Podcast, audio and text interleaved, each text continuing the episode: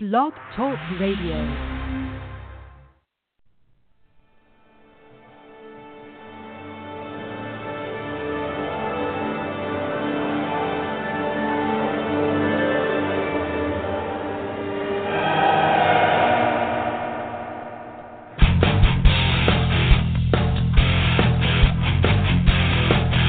Whatever he hears,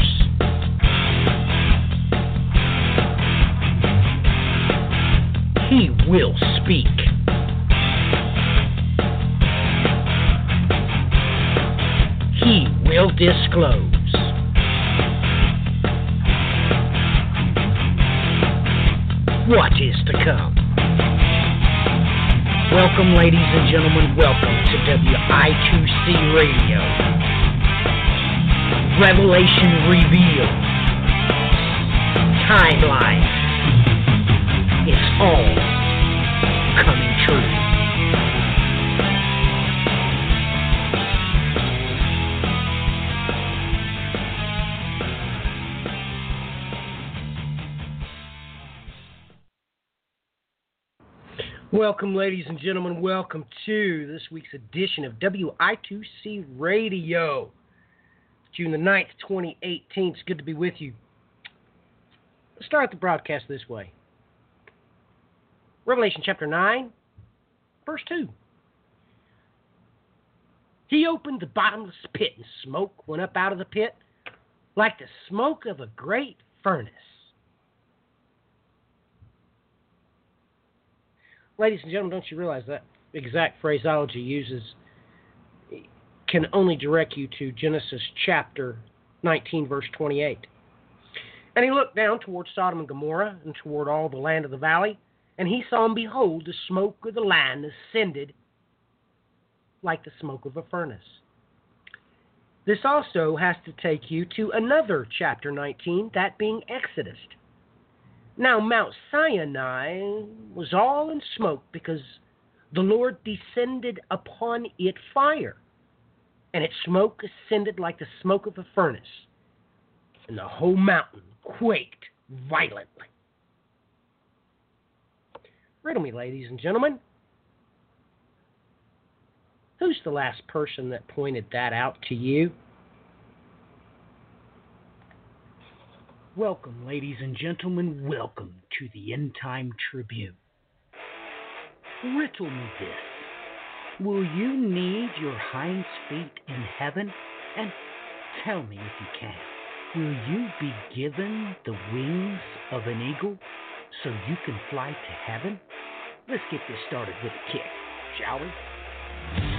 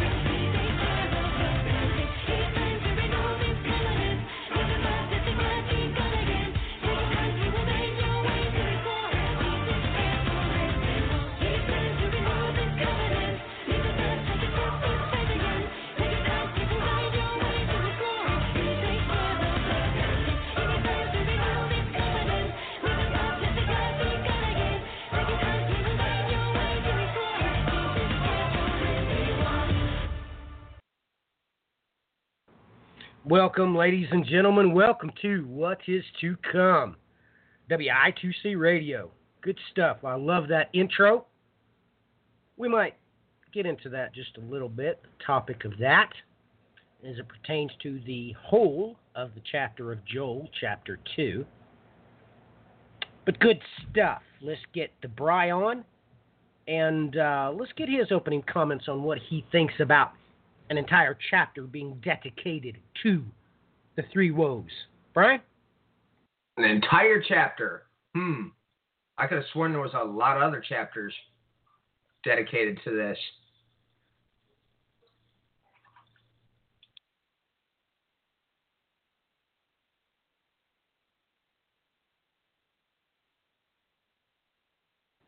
Brian, do we have you?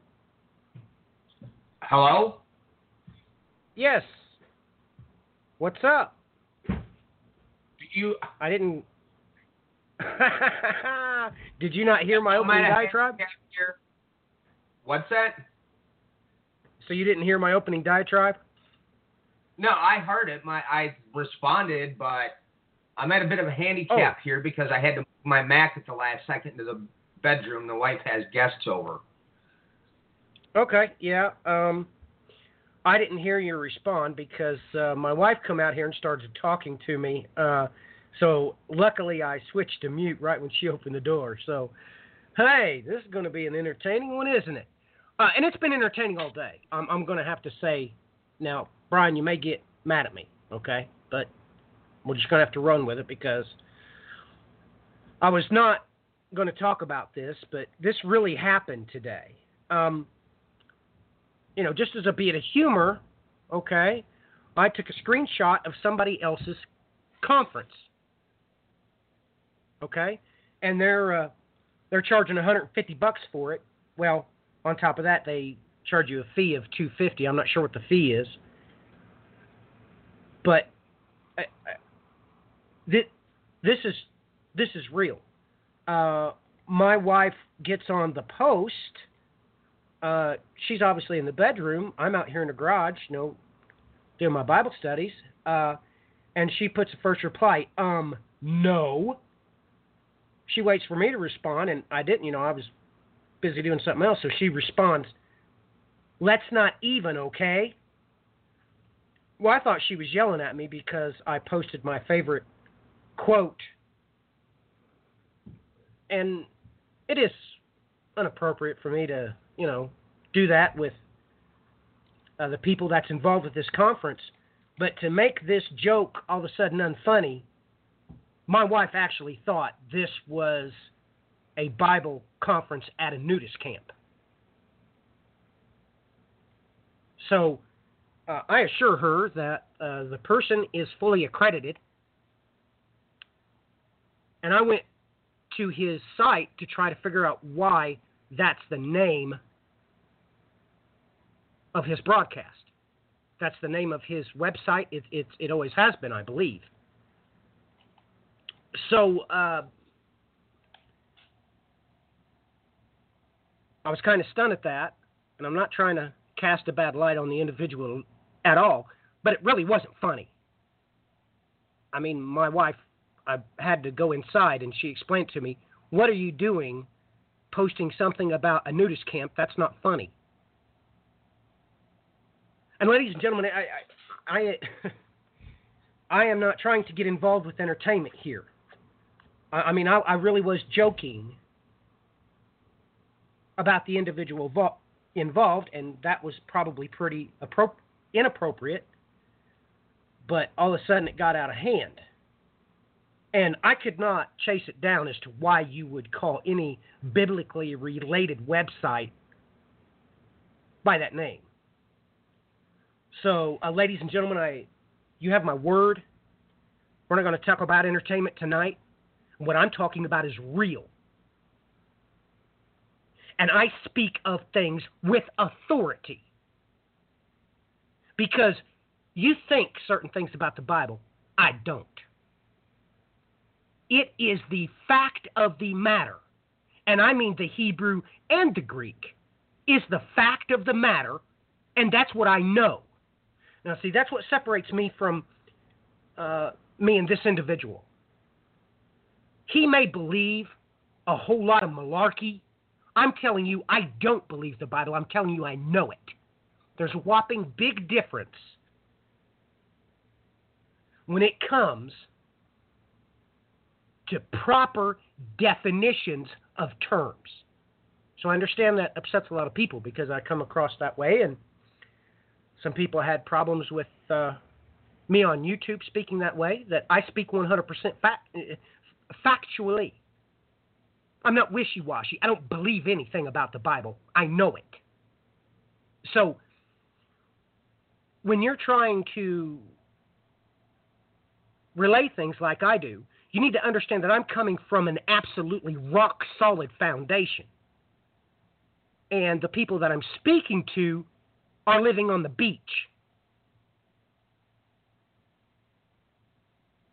So I'm not trying to upset you. It's it's not Brian and I's intention to upset anybody uh, by the way we state things as a matter of factly, because that's the way they are.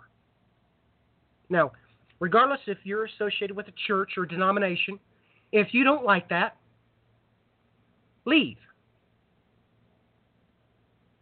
But please don't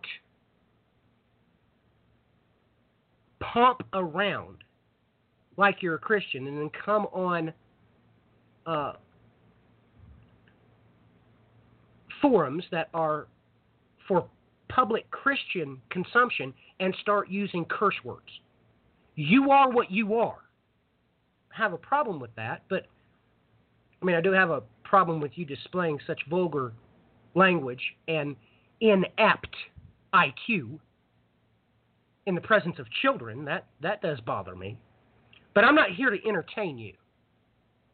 And what you get from me, you're going to get it matter of factly because I don't believe like you. I know there's a whopping big difference. Now, that's not to say that I'm mean, and that's not to say that me and Brian don't argue in the background because we do. Sometimes Brian disagrees with me and he brings it to my attention, and we argue about it and come to an agreement as to what we're going to do and roll forward with, and nobody is any the wiser about it.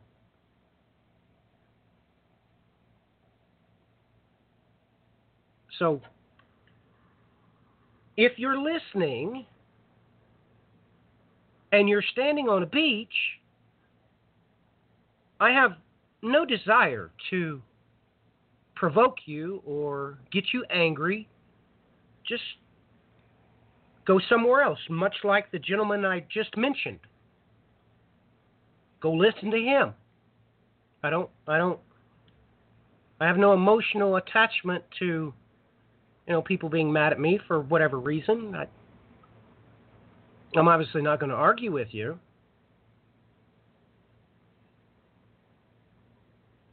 But uh, we're not here to entertain. And uh, that's what I did today. And it really kind of upset me because it got my wife mad at me. She actually thought I was joking about a nudist colony, and that's not funny. I mean, once I got into the bedroom, because everybody knows she just had hip surgery, she was laying on the bed, you know, trying to rest. So I was out here in the garage. I'm not in an office. Okay, I don't have an office. I'm literally in my garage. And, uh, you know, I go inside and she's ticked. But, uh, ladies and gentlemen, I, you know, I didn't realize that the general public would. would I mean, why in God's name would you name your website that if you are on an escapade declaring yourself to be a biblical expert? I, have no idea, but I, I mean that's that's for him. Well, I would hope his wife would want to resolve that situation, but at any rate, I, I have nothing against him or whatever, and it was just a joke, and I didn't mean to, you know, um, well, at any rate, I'm not very good at entertaining. I'm not very good at joking. That's not what God designed me to do. Now, by God, maybe He didn't make me to be pretty. Maybe He didn't make me to be blonde haired and blue eyed and sleek. Maybe I'm not appropriated to be a model for a cover of Harlequin romance. But I'll tell you one thing, and by God, this thing you can take to the bank. He certainly forged me to be one thing, and that thing I am. And when it comes to that one thing, nobody does it better. Everybody else has these wishy washy beliefs. No, I put it to the iron stylus and wrote it upon my heart. I don't know. I, I, ladies and gentlemen, you have to understand this. I don't believe it, I know it. Now, if that's upsetting to you, I'm sorry. And I don't want you to get mad at Brian for it, or my wife for it, or any of my friends on Facebook for it.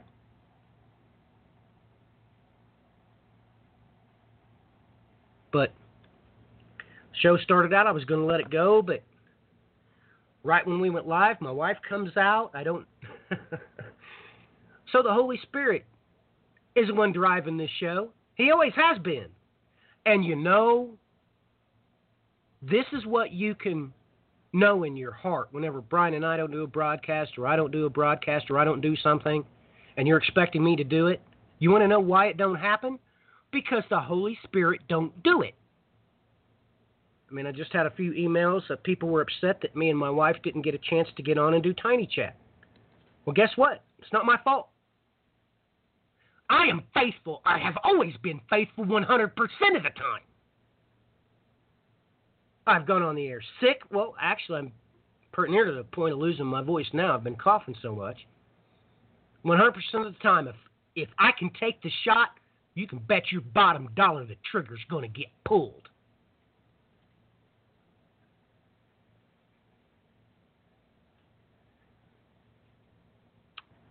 Well, we have a lot to cover tonight, and it's intense. Now, there's been a whole bunch of garbage, cunningly devised fables, invented even about Joel chapter 2. Because what's been lied about, no sense for me to mince words. These SS shepherds lie to you. Because that's what the fat sheep want to hear. But Joel chapter 2 some, says some very dire things.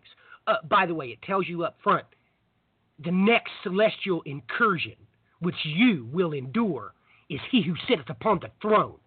Why hasn't your pastor taught you that when that's what Isaiah says, Jeremiah, Hosea, all of them?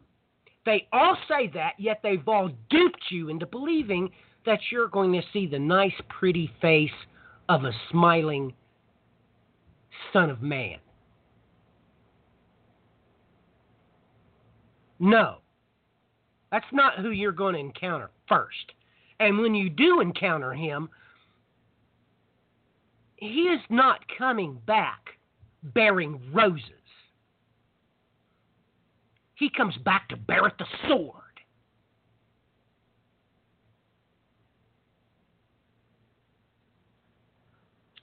Well, haven't I mucked up this show so far? Oh, I'm sorry about that. Um, Brian, you need to jump in here and get us on the right course. Um, you know, we need to talk about why it is that an entire chapter is dedicated to the three woes. Uh, I did bring up uh, the two chapters quoted here. They're both 19s. Genesis 19 and Exodus 19 both tells you of something that is burning like a fire, uh, uh, like a furnace that's been opened. Uh, but uh, Brian, take over for a minute. Get us on the right track. All right.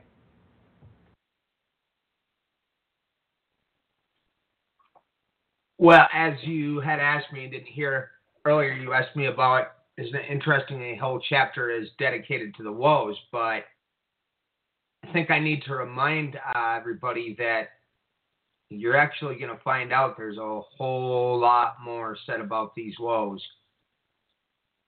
You know, I'm specifically here because I'm at a handicap at the moment. I'm having to use two different search pieces to do this. But I mean, if you even begin here at Isaiah 3, Isaiah 5, you have it apparently, it looks like here Isaiah 10, Isaiah 17, Isaiah 18, 24, 28, 29, 30, 31, 33. Let's see. A bunch of times in Jeremiah, this keeps continuing to come up all over the place, folks. And I know Matthew has made mention of this in the past. Why don't you jump in here for a moment, Matthew, and kind of comment on that? Because Well, of course, one of the big sequences of woes is in Isaiah chapter 5. It says woe six times, which I hope everybody realizes is three times doubled. So you might want to take a look at that. But the bigger portion that this directly pertains to is all over the apocalypse of Isaiah. So that's how the apocalypse starts out. It's in Isaiah 24 16. It's in 28 29 twice. It's in 30, 31, and 33. So there's no way we can cover all the information concerning these woes. And, ladies and gentlemen, being in uh, Jeremiah, um, oh my goodness, um, for the judgment of Babylon all over 50 and 51, it, it, we just don't have time to cover all those chapters with all that data. Impossible to do. I mean, we're not even going to talk about the two times it's brought up in Ezekiel chapter 13. All those chapters are massively important with way too much information to cover. Of course, the Hebrew of Habakkuk chapter 2 has it three times. It's got it in 6, 12, and 19.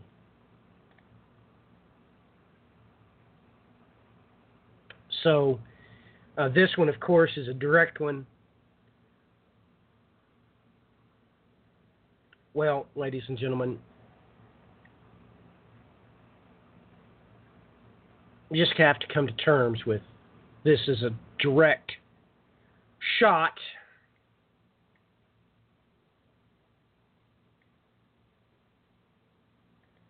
against topics against a particular individual uh, which makes himself rich with loans that hebrew is is important.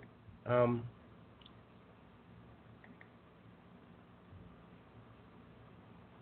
you know i i have to say this if you don't have the wherewithal to understand that it's in habakkuk chapter 2 verse 19 directly related to the image of the beast, I don't know what to tell you.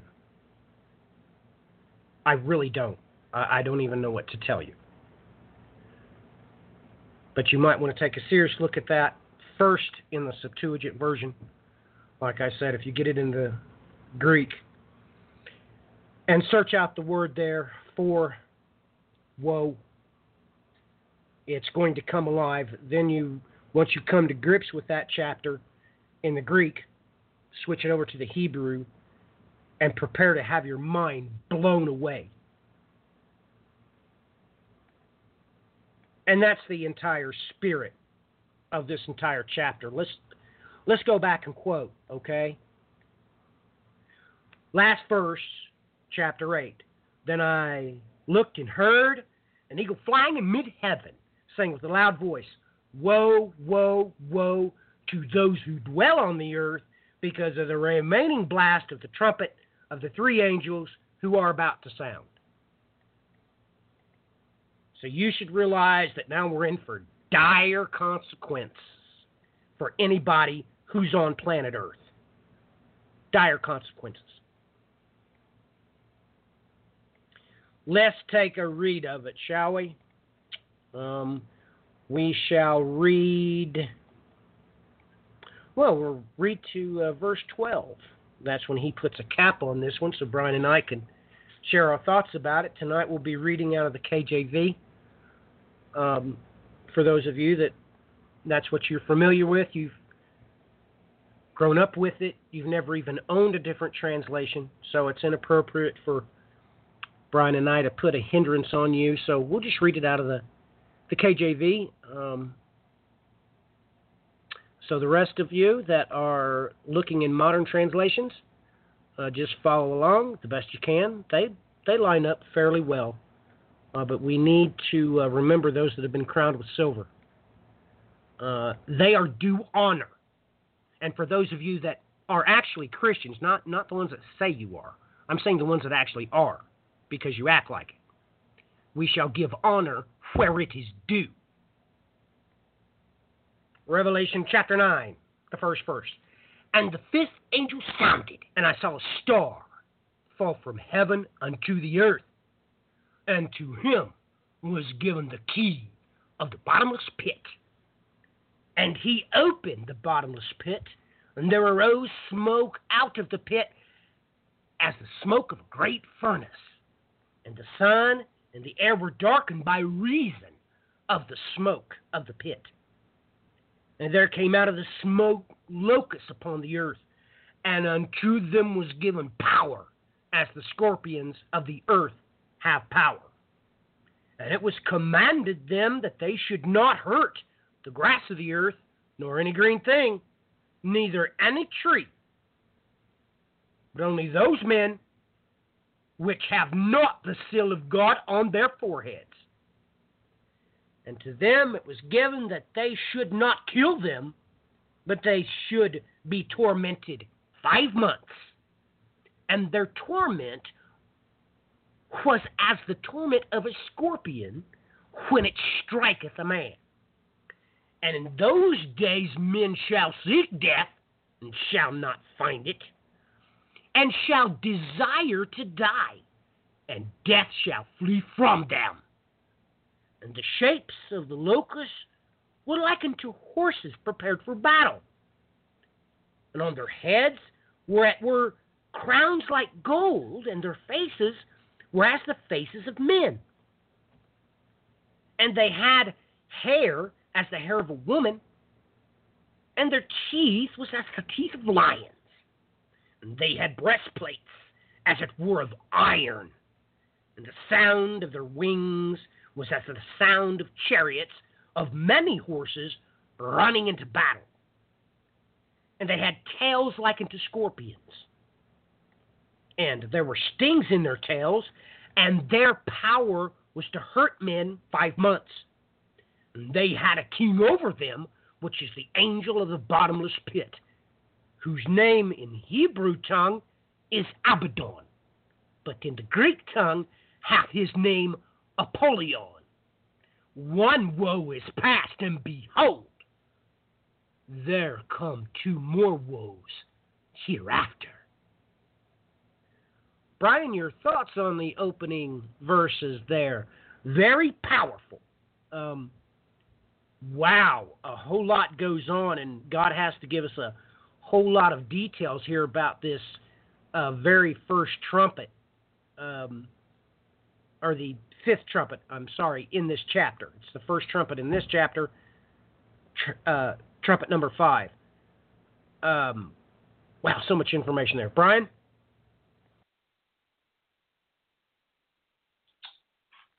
I would definitely agree on that because, uh, boy, oh boy, there is so many things going on in this chapter alone that how many programs have we done on certain things that are in here?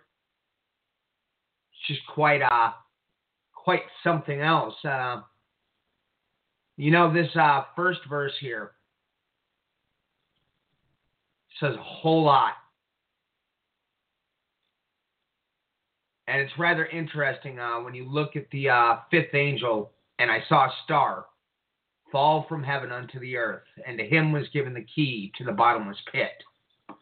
Now, of course, in the New Testament, you're going to have this coming up 24 times.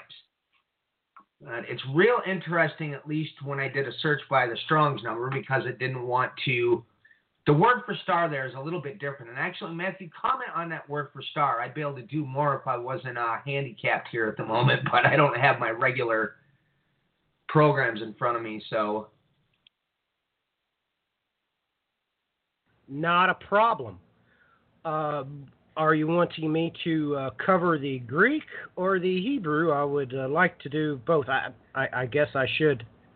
go for, Well, for- go for it either way. I've noticed that that word for star there has a little bit of an extra kick to it in the Greek, um, and I don't really have access to doing this in the Hebrew quite as easily as normal. So,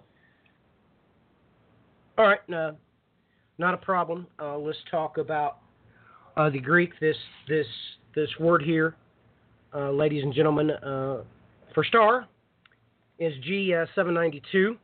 Uh, it's Aster. Of course, you probably know that from the Old Testament King James Version. The Asteroth. Yes, that's the same.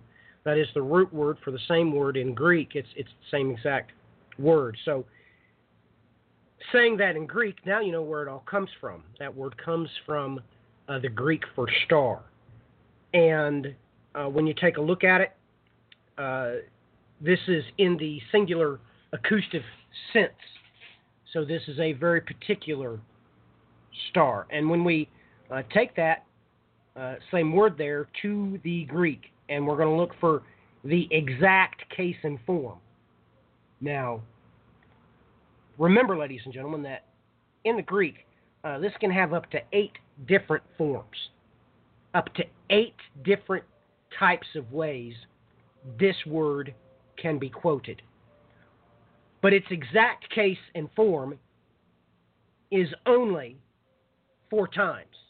We just read one, and it's the last time. The other time, you got to go to Matthew chapter 2 or Revelation chapter 2. You don't have a choice. Now, with that being said, Brian and I have did a lot of work on that uh, about the simple uh, fact that uh, this star, when it pertains uh, to uh, having stopped over Jesus, ladies and gentlemen, that's very important when it comes to celestial cosmology. For one thing, that means that the star is in opposition. That means that uh, you're in place in the heavens. You know, our uh, our planet goes around the sun. So let's take the star Sirius. A lot of people knows about that star. It's the dog star. That's only in opposition exactly one night per year. That's when it's exactly opposite of us in the heavens from the sun.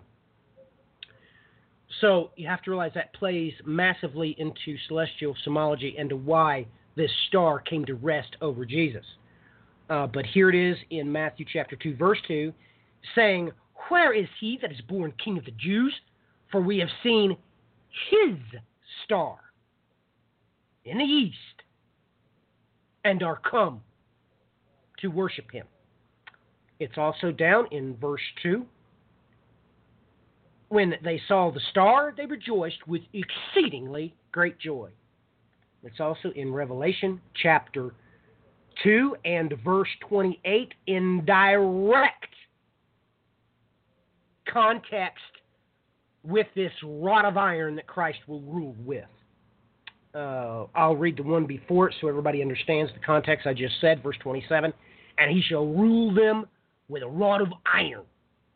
As vessels of potter, they shall be broken into shivers, even as I have received of my Father.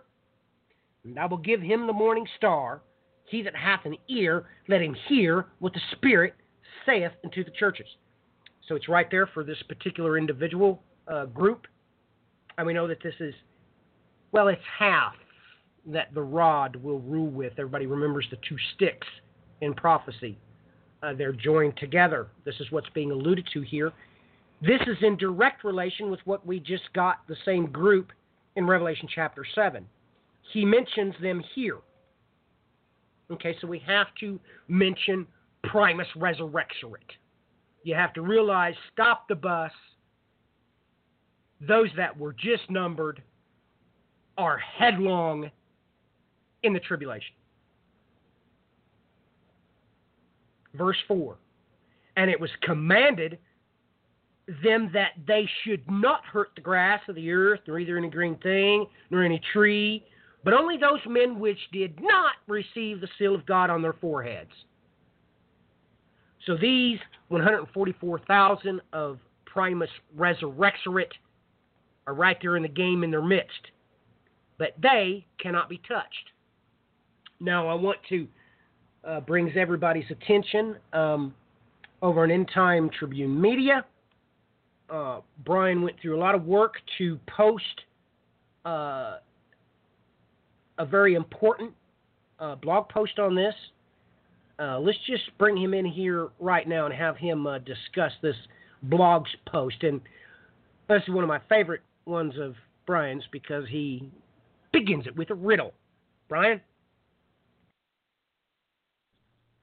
Well, there is a specific reason, and folks, if you go over to uh, endtimetribunemedia.com, and you're going to want to look for a specific one, the riddle of Phaeton's chariot ride, because there's something going on here that is encoded all throughout history. Now, one reason I bring this up is because of the fact that you have this word for star is being used in Judges 5, verse 20.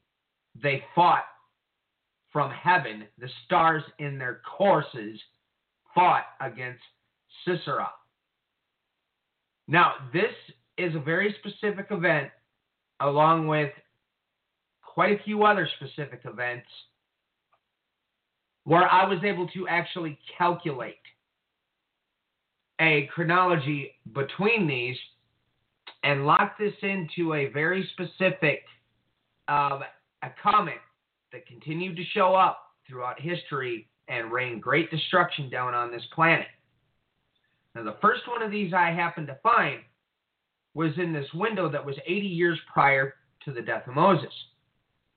Or, I'm sorry, the birth of Moses the whole reason we began to look for this in the first place was well, Matthew had uh, set me on the project, which I spent extensive time working on, that will be covered in the future, concerning locking in the uh, infamous star that the Magi followed. Not to even mention its, uh, how do we say this? Well, history repeats itself. The slaughter of the innocents what we've spoken of many times in the past two years and under and in the womb, which, of course, you had that happen at the time of Moses. You had that happen at the time of the birth of Christ. So I was looking for a cyclical event, having no idea I was going to stumble onto another cyclical event. Now, there's folks out there that will call this the cycle of cosmic catastrophes. There's been a great deal of authors out there that have worked intently on this, trying to figure out why there has been a cycle that continues to happen throughout history in a set path. And when I, like I stated, when I went back 80 years from the birth of Moses, lo and behold, I stumbled into an event that caused the collapse of the, I believe it's the uh, Xia, and then went into the Shang Dynasty in 1607 BC. Now, this is in the tree records, tree ring records, and everything else, and there's a very specific prophecy that they mention when they saw, I believe in China, they saw 10 stars. Um, essentially, this uh, heavenly body as it came in towards the earth exploded over them, whereas in India, at the same time, they saw seven pieces of this blow up. And, uh, you know, one of the uh, things I have written in here, it's the Xian dynasty, came to a halt as great famine, plagues, and destruction occurred. This can be accurately dated through the correct chronology of the Xian and Shang dynasties to have occurred somewhere around 1607 BC. The tree ring records of this same time frame also confirm the major catastrophe occurred somewhere around 1607 BC. So, and as I continue to go on through this, folks, there's something very interesting I was able to find because of the way I was able to calculate this using a set string of events. For instance, we have Joshua's Long Day. We have the event that I mentioned previous to this at the time of Deborah and the book of Judges. Because, folks, you kind of have to ask yourself what in the world was going on in the heavens here. Well, you get to the conclusion after a while that, oh, yes, there were things going on above their head that definitely had uh, some very dire cosmic repercussions. And you can keep going through if you just even look for this uh, in the Septuagint. The easiest way I did this was just put in uh, G792 to pull up all the references since I am handicapped at the moment. But it got the job done. But as everybody you can see, this is a string of events. And Matthew had made mention of the fact that it comes up there in Matthew 2. Now, there is a fable that I had bought into for years on end concerning the sign of Revelation 12 appearing in the heavens, approximately around 3 BC, I think is where they locked this in, being that infamous star. But as Matthew pointed out, there's something peculiar going on because if something is going to stand, okay, you got to look for a similarity. And then 12 BC and 10 BC, we had a ghost comet. We had Halley's Comet. 10 BC, we had a ghost comet. Now, this comet is spoken of all throughout the Roman text. Very specifically, it gets real interesting when you find the Roman record stating that it stood over the place. I believe um, it was Agrippa that had passed away at that time, Matthew. Exactamundo. Exactly, and that is also a very, very important aspect. And this is why, once again, as I stated, this is why I decided to go backwards. Of course, I had to make things more entertaining by adding an extra mission into what I was working on. Well, it led to this entire string of work, and which I released on the Riddle of Phaeton's Chariot Ride, because there's a whole lot more going on to this. This ties into the expulsion of the Hyksos from Egypt, because in the Greek you have a very specific person mentioned there whose name is Epaphus. That Hyksos last king at their expulsion, his name was Apophis. So now you know you're not dealing with um, coincidences here because there is a celestial event that also transpires at this time. So you begin to realize there's a pattern here. And folks, the um, version that I posted here, you see, the old one that I had up on the Bands of Time website was edited because I took something out that I decided to leave in this one.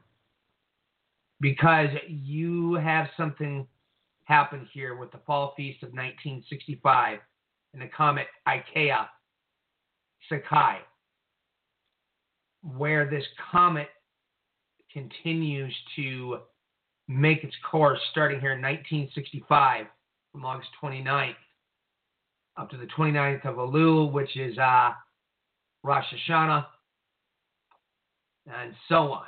This goes into, let's see here.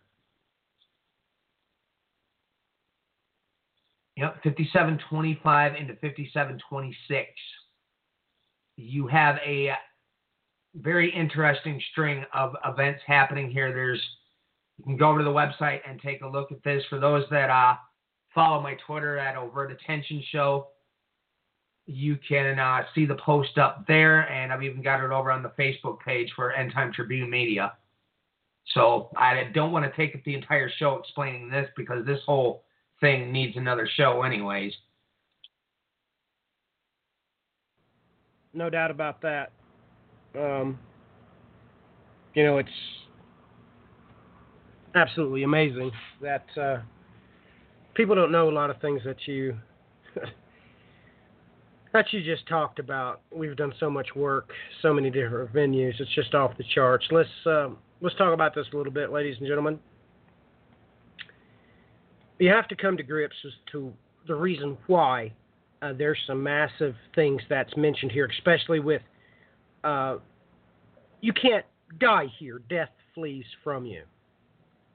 Now, if you don't realize that that's quoting a couple of different chapters when they will hide in the hills and uh, you know hide in the rocks and all those sorts of things you don't realize that those are quoted in multiple places in the old testament i mean you're talking about um, isaiah chapter 2 um well hosea chapter 10 mentions it this time because you have to understand why you're given the name of the angel. And of course, uh, my son just loves that because uh, you're not allowed to know his name because you're given both versions. You're given two names uh, for him Abaddon and Apollyon. You need to come to grips with who give him this key. Ladies and gentlemen, this is in the shadow of the great day of who sitteth upon the throne. This is in the shadow of the sixth seal. All of this happening. And you have to realize in your mind uh, who's the one that gave him the key. You're supposed to keep this in your mind. I mean, you're supposed to keep this in your mind that, um, you know, I'll mention another one concerning uh, a furnace of blazing fire. Now, you'll take note, the KJV. He opened the bottomless pit, and smoke went up out of the pit like the smoke of a great furnace. And the sun and the air were darkened by the smoke of the pit. Daniel chapter 3, verse 6. I've always, I've already pointed out the image of the beast once, but let's do it again. But whoever does not fall down and worship shall immediately be cast into the midst of what? A furnace of blazing fire. You should realize all these things are coming to bear. Now, the simple fact, ladies and gentlemen, that he's wanting to take you to the event of Genesis 18 and 19, because this is the exact thing that happened in Sodom and Gomorrah. And he looked down toward Sodom and Gomorrah and toward all the land of the valley, and he saw, and behold, the smoke of the land ascended like the smoke of a furnace. Same exact wordage there used. There is no consternation as to what was being nuked in that valley, ladies and gentlemen. No consternation. We know that this is the second incursion, beyond any shadow of a doubt. The Well, of heaven falling. there. Oops. No, Brian, go ahead. Well, I was just going to state real quickly, we've even found evidence of historical records that are pointing out to a cosmic celestial event that took place also at the time of Sodom and Gomorrah. It was one of those that was a little bit hard to trace through because of the limited information concerning this uh, specific tablet that they found. And yet God provided us with that tablet, didn't He? But, ladies and gentlemen, there's no doubt about what was going on in the valley. This is talked about. Um, you should know exactly uh, what it is that's uh, in this a pit. Uh, I mean, the New Testament comes out and tells you uh, just exactly, you know, what they did, um, how it happened, uh, what the deal was. It's talked about in Job, uh, and it's talked about in Second Peter, and it goes to great lengths to tell you here. Uh, for if God did not spare the angels when they sinned, but cast them into hell, that is not Hades. It's never been Hades, and in the King James version, it uh, says the same thing, hell. Ladies and gentlemen, I'm here to tell you that is not hell. That is Tartaros. It's Tartarus. It is, well, ladies and gentlemen, uh, look that up in all um, any resource you can get your hand on. It is uh, the prison uh, for the angels. Um, and it says here, uh, the KJV, of course, into chains of darkness. Now, you'll take note that particular word there for uh, darkness, eh, it's that Greek word zophos. And guess what? In the Greek, that was the type of darkness that surrounded the abyss sevenfold. Uh, so he's really coming out and telling you, of course, they're reserved for judgment. Okay? Coming right out and, and telling you what it is that's in this pit that's just been unleashed. That's why the very next verse in Second Peter uh, tells you the full meal deal. And spared not the old world, but saved Noah. Then what's the next verse it uses? It says, and turning the cities of what? Sodom and Gomorrah. So it does this, comes right through and marches you right through it with uh, 2 Peter chapter 2, verse 4, verse 5, and verse 6. It marches you right through it so you know exactly what's going on. Now, Jude uh, goes to uh, explain more, uh, the KJV, and the angels which kept not their first estate, uh, but left their own habitation, he hath reserved an everlasting change under darkness. Guess what? There's that magical word uh, that's used in the Greek again only for the darkness that surrounds Tartaros, or the abyss, unto judgment for the great day. So, ladies and gentlemen, I, I'm not going to get too uh, deep in it, but you know exactly uh, what occurred in Genesis chapter 18 and 19. There is no consternation. What happens? It literally says that every man, woman, and child came to rape those angels because these angels here for this incursion mentioned in Sodom and Gomorrah, they had come up with a tricksy way to get out of it. Let me just read the next verse in Jude. It comes right out and tells you in the Greek. Even as Sodom and Gomorrah and the cities about them, in like manner, giving themselves over to fornication. Yes, the angels come right out and did that. Going after strange flesh, here is the kicker. Makes it perfectly clear that they did not protect themselves, so they were allowing themselves to be raped, and people was taking their spermata. Now, some very important points come up on this on the social networking site, and I know that those are crowned with silver. Watch. They don't comment and let anybody know that they're there. But a lot of important information went on over there and you cannot see it unless you're my friend. So uh, if I'm familiar with you, uh, send me a friend request. You can take a look at that information that we talked about today. It's fantastically important.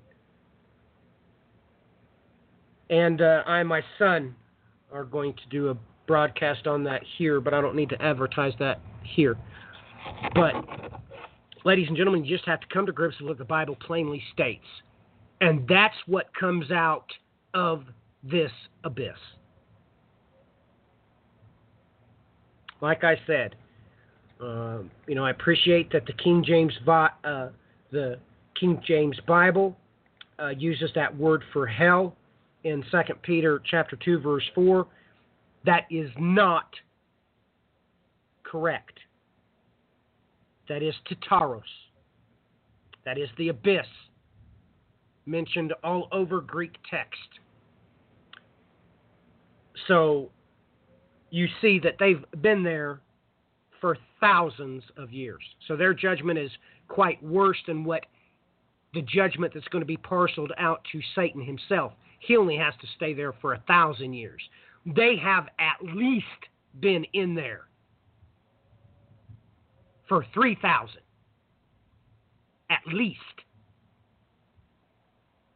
Now, yes, that number's obviously older, but Brian and I really can't pin down that date. It's almost like God doesn't want us to know when that event took place. We've got one extra biblical uh, tablet to consult when it comes to Sodom and Gomorrah. You can be well rest assured it's at least 3,000 years they have been locked up here, and they come out quite psychotic. And it's obvious that they come out to kill everything in their path. You're given a hint and the clue in this text as to the identity, of course, because it goes way out of its length uh, to remind you that they are sideros as their seed. You've been taught all about that in the book of Daniel, uh, illicitly, chapter 2. But here it wants to make sure that you understand it points out their uh, breastplates of sideros in the Greek. It's iron. That's their foundation. Making sure that you understand that. But they obviously come out quite psychotic, so they are ordered from the get go don't kill anybody. You're not allowed to kill anybody. You're only allowed to torment them for five months. Let's ask Brian, what's special about five months? What's God trying to remind us of there? What, what else was five months in the Bible, Brian?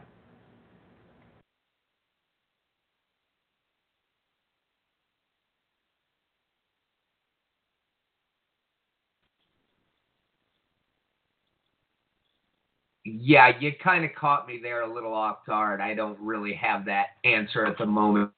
One second. And I'm freezing my computer here, right. so this is No, what happens right. when I run Um, the iMac. no, that's all right. Ladies and gentlemen, I can only point you to the flood.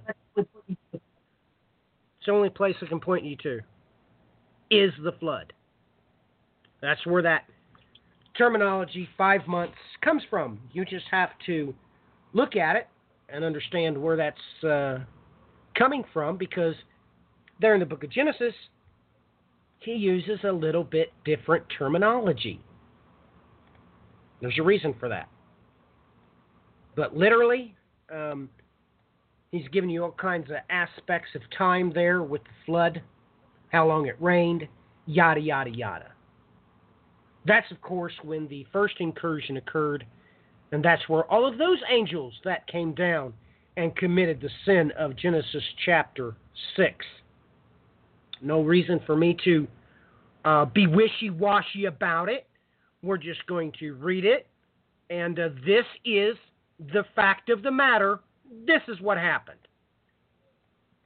And it came to pass when the men began to multiply on the face of the earth, and daughters were born unto them, that the sons of God saw the daughters of men, that they were fair, and they took them wives of all which they chose. And the Lord said, My spirit shall not always strive with man, for he is also of flesh. Yet his days shall be an hundred and twenty years. There were giants in the earth in those days, and also after that, when the sons of God came into the daughters of men, and they bore children to them, the same became mighty men which were of old men of renown. And God saw that the wickedness of man was great in the earth, and that every imagination of his thoughts, of his heart, was only evil continually. Make no mistakes about it. Um, now you understand. Uh, God just come out and told you point blank uh, why the Greeks made their myths about the Titans and about Hercules and all that. That's where it comes from. It comes the Bible because God told them to do so. Okay? Let me read it again. This is the fact of the matter. This is where all your mythology comes from because God commanded it. Right here in Genesis chapter uh, 6, verse 4. The same became mighty men which were of old, men of renown. You can take that to the bank. So, this is why we can use the myths of old realize that it's really talking about what the Bible states as fact. And it's, of course, changed from generation to generation to generation. But the Titans were real. They really did go to the abyss. No, everything after that's fiction.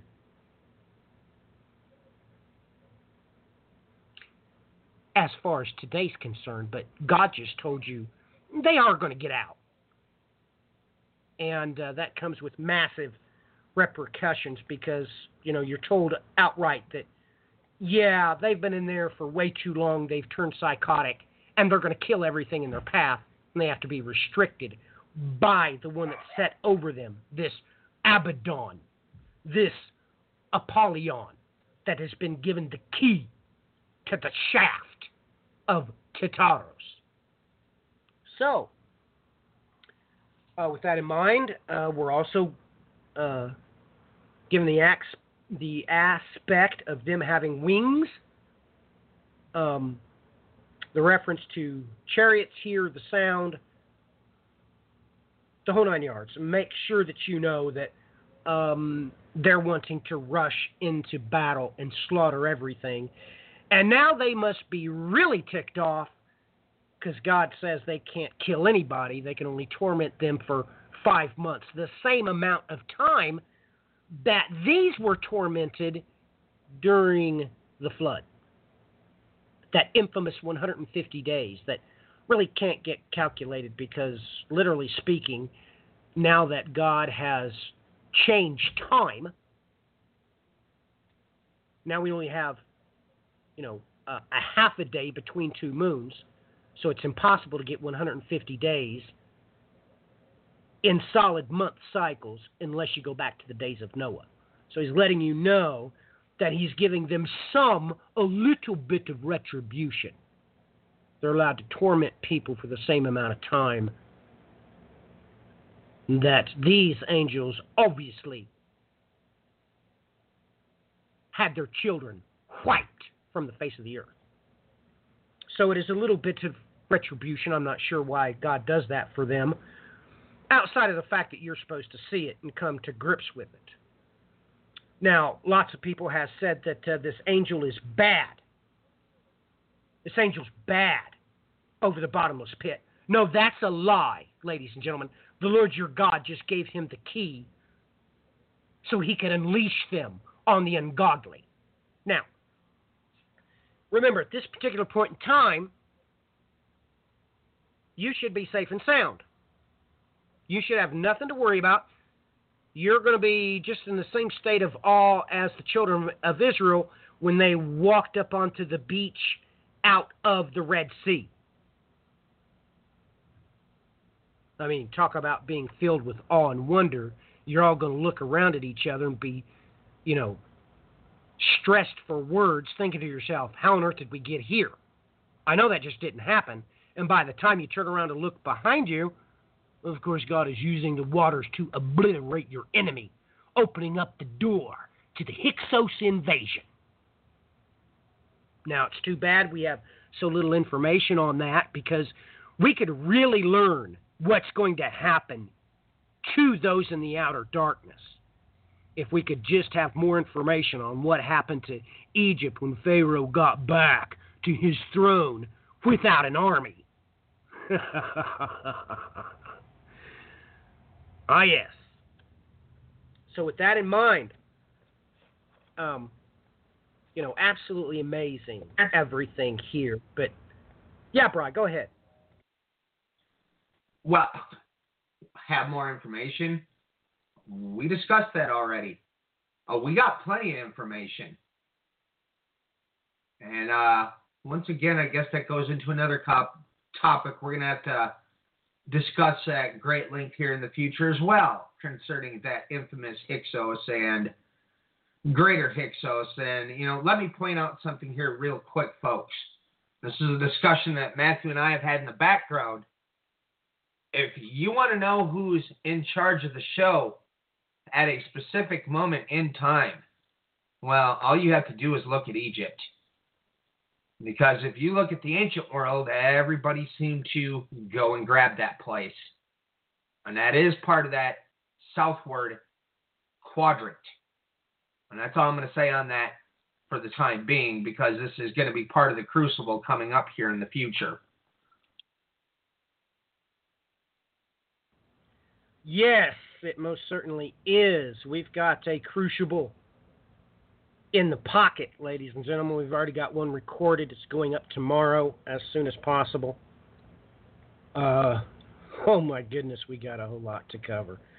All right, are you ready for me to read uh, the next stanza, Brian? Or did you want to talk more about this? I mean, you haven't got to talk about the locust or anything. So was you wanting Well- to cover some about that?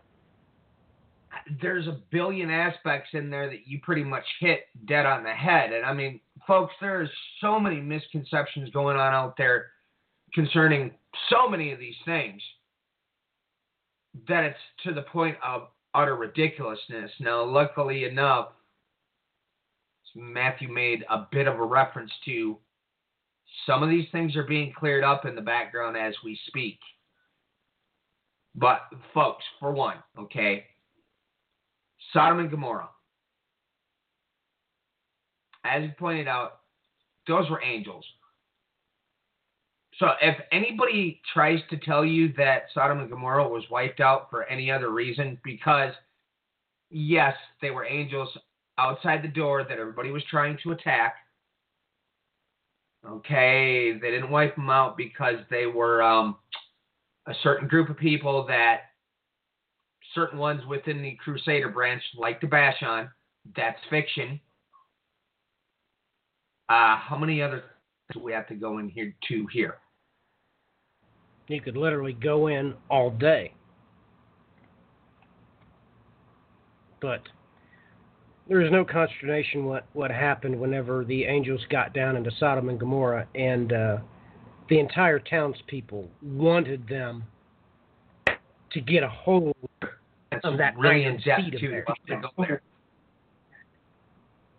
Well, exactly. I was going to point out though how the uh, containment field works, but again, I don't think I want to touch.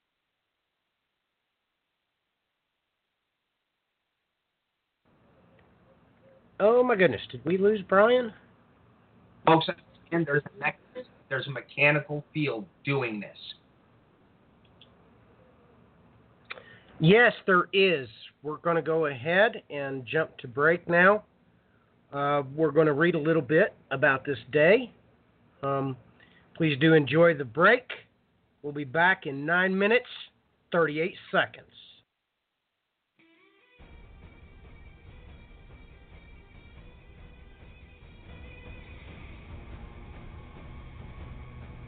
Isaiah 2. The word that Isaiah the son of Amos saw concerning Judah and Jerusalem. And it shall come to pass in the last days that the mountain of the Lord's house shall be established in the top of the mountains, and shall be exalted above the hills, and all nations shall flow unto it. And many people shall go and say, Come ye, and let us go up to the mountain of the Lord, to the house of the God of Jacob, and he will teach us of his ways, and we will walk in his paths. For out of Zion shall go forth the law, and the word of the Lord from Jerusalem. And he shall judge among the nations, and shall rebuke many people, and they shall beat their swords into plowshares, and their spears into pruning hooks. Nation shall not lift up sword against nation, neither shall they learn war any more. O house of Jacob, come ye, and let us walk in the light of the Lord. Therefore thou hast forsaken thy people, the house of Jacob, because they be replenished from the east, and are soothsayers like the Philistines, and they please themselves in the children of strangers. Their land also is full of silver and gold, neither is there any end of their treasures. Their land is also full of horses, neither is there any end of their chariots. Their land also is full of idols. They worship the work of their own hands, that which their own fingers have made. And the mean man boweth down, and the great man humbleth himself. Therefore forgive them not. Enter into the rock, and hide thee in the dust, for fear of the Lord, and for the glory of his majesty. The lofty looks of man shall be humbled, and the haughtiness of men shall be bowed down, and the Lord alone shall be exalted in that day. For the day of the Lord of hosts shall be upon every one that is proud and lofty, and upon every one that is lifted up, and he shall be brought low. And upon all the cedars of Lebanon that are high and lifted up, and upon all the oaks of Bashan, and upon all the high mountains, and upon all the hills that are lifted up, and upon every high tower, and upon every fenced wall, and upon all the ships of Tarshish, and upon all pleasant pictures. And the loftiness of man shall be bowed down, and the haughtiness of men shall be made low. And the Lord alone shall be exalted in that day. And the idols he shall utterly abolish. And they shall go into the holes of the rocks and into the caves of the earth for fear of the Lord and for the glory of his majesty, when he ariseth to shake terribly the earth. In that day a man shall cast his idols of silver and his idols of gold, which they made each one for himself to worship, to the moles and to the bats, to go into the clefts of the rocks, and into the tops of the ragged rocks for fear of the Lord, and for the glory of his majesty, when he ariseth to shake terribly the earth. Cease ye from man whose breath is in his nostrils, for wherein is he to be accounted of? Joel 2 Blow ye the trumpet in Zion, and sound an alarm in my holy mountain. that all the inhabitants of the land tremble, for the day of the Lord cometh, for it is nigh at hand, a day of darkness and of gloominess, a day of clouds and of thick darkness, as the morning spread upon the mountains, a great people and a strong. There hath not been ever the like, neither shall be any more after it, even to the years of many generations. A fire devoureth before them, and behind them a flame burneth. The land is as the Garden of Eden before them, and behind them a desolate wilderness, yea, and nothing shall escape them. The appearance of them is as the appearance of horses, and as horsemen, so shall they run. Like the noise of chariots on the tops of mountains shall they leap, like the noise of a flame of fire that devoureth the stubble, as a strong people set in battle array. Before their face the people shall be much pained, all faces shall gather blackness. They shall run like mighty men, they shall climb the wall like men of war, and they shall march every one on his ways, and they shall not break their ranks. Neither shall one thrust another. They shall walk every one in his path, and when they fall upon the sword, they shall not be wounded. They shall run to and fro in the city. They shall run upon the wall. They shall climb up upon the houses. They shall enter in at the windows like a thief. The earth shall quake before them. The heavens shall tremble. The sun and the moon shall be dark, and the stars shall withdraw their shining. And the Lord shall utter his voice before his army, for his camp is very great, for he is strong that executeth his word. For the day of the Lord is great and very terrible, and who can abide it?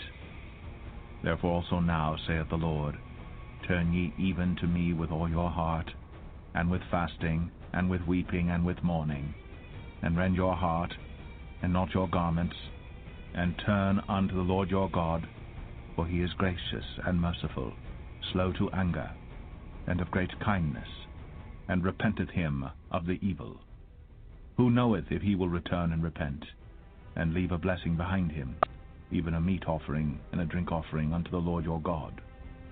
Blow the trumpet in Zion, sanctify a fast, call a solemn assembly, gather the people, sanctify the congregation, assemble the elders, gather the children, and those that suck the breasts. Let the bridegroom go forth of his chamber, and the bride out of her closet. Let the priests, the ministers of the Lord, weep between the porch and the altar, and let them say, Spare thy people, O Lord, and give not thine heritage to reproach, that the heathen should rule over them. Wherefore should they say among the people, Where is their God? Then will the Lord be jealous for his land, and pity his people. Yea, the Lord will answer and say unto his people, Behold, I will send you corn, and wine, and oil, and ye shall be satisfied therewith. And I will no more make you a reproach among the heathen, but I will remove far off from you the northern army, and will drive him into a land barren and desolate, with his face toward the east sea, and his hinder part toward the utmost sea. And his stink shall come up, and his ill savour shall come up, because he hath done great things. Fear not, O land, be glad and rejoice, for the Lord will do great things. Be not afraid, ye beast of the field, for the pastures of the wilderness do spring, for the tree beareth her fruit, the fig tree and the vine do yield their strength. Be glad then, ye children of Zion, and rejoice in the Lord your God, for he hath given you the former rain moderately. And he will cause to come down for you the rain, the former rain, and the latter rain in the first month. And the floors shall be full of wheat, and the vats shall overflow with wine and oil. And I will restore to you the years that the locust hath eaten, the cankerworm, and the caterpillar, and the palmer worm, my great army which I sent among you. And ye shall eat in plenty, and be satisfied, and praise the name of the Lord your God that hath dealt wondrously with you. And my people shall never be ashamed.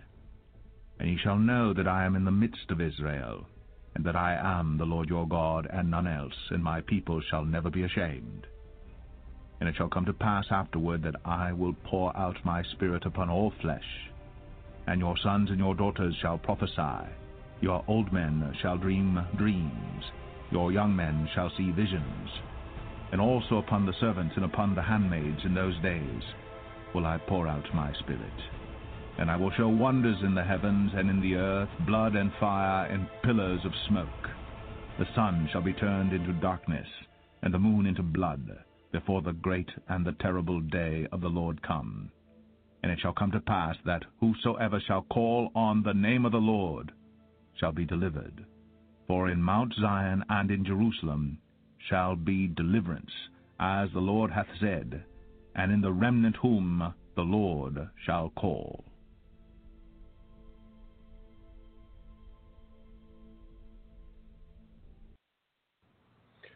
Welcome back, ladies and gentlemen, to WI2C Radio. We was having some trouble with uh, Brian's mic there. His connection was a little weak. He's called back in. I'm sure he'll be right back up to speed. Well, ladies and gentlemen, it's time for us to dive into the second portion. I will ask Brian one more time if uh, we are cleared to uh, read about uh, the next trumpet or not. Uh, Brian, you have anything to add to that last set of verses? There's just so much there that we could cover, that's for sure. All right, give me one moment here as my uh, program loads. I had to do a whole bunch of moving things around here, folks. So sorry. These things happen, you know. People have company over and all that, so nothing wrong with that. I just wasn't expecting it today. and I mean, That's all right, Brian. That's all right, Brian. No problem. Well, it's. I I think we pretty much hit on everything that we really needed to hit on there. Just to give a simple precursor. I mean, folks, you have to understand. Beginning here for one, we've got something happening. We've discussed this uh, shadow and silhouette of what this event's going to look like as the star comes out of heaven. We've got to bring in the Genesis 6 correlation with what was happening there. And this just continues to build. You know, and as you pointed out, Abaddon and Apollyon, well, it states they had a king over them, the angel of the abyss. And then that's, uh, I think that sort of uh, paraphrases everything we need to paraphrase for the moment.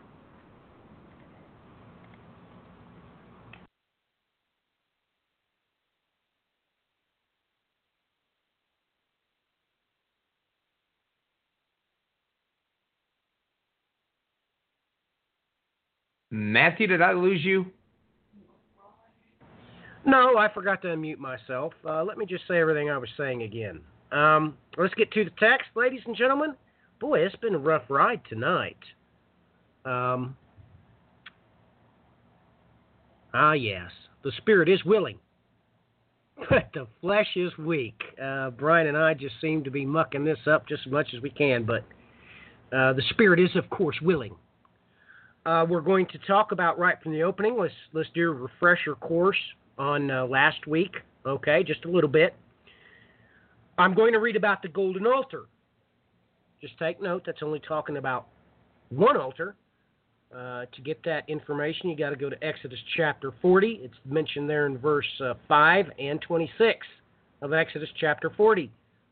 The very last chapter of the Exodus. You all need to know and understand that. So, chapter 9, verse 13. And the sixth angel sounded, and I heard a voice from the four horns of the golden altar, which is before God, saying to the sixth angel which had the trumpet, Loose the four angels which are bound in the great river Euphrates. And the four angels were loosed, which were prepared for an hour, and a day, and a month, and a year, for to slay a third part of men. And the number of the army of the horsemen were two hundred thousand thousand.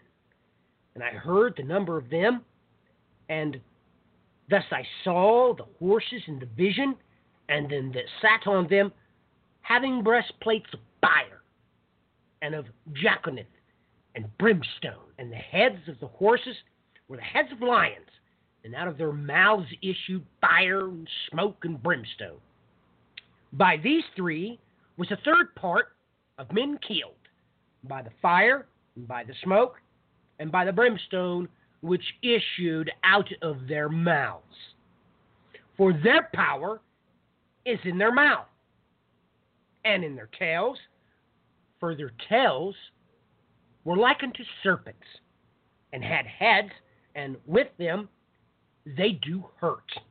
And the rest of men which were not killed by these plagues, yet repented not of the works of their hands, that they should not worship devils, and idols of gold, and silver, and brass, and stone, and of wood, which neither can see, nor hear, nor walk, neither repented they of their murders, nor of their sorceries, nor of their fornication, nor of their thefts. Ladies and gentlemen. Ladies and gentlemen. Boy, if that's not a whopping set of verses, I don't know what is. Let's uh, pass the mic off to Brian so he can be shown the respect of first comments. Brian, your thoughts on uh, this next trumpet?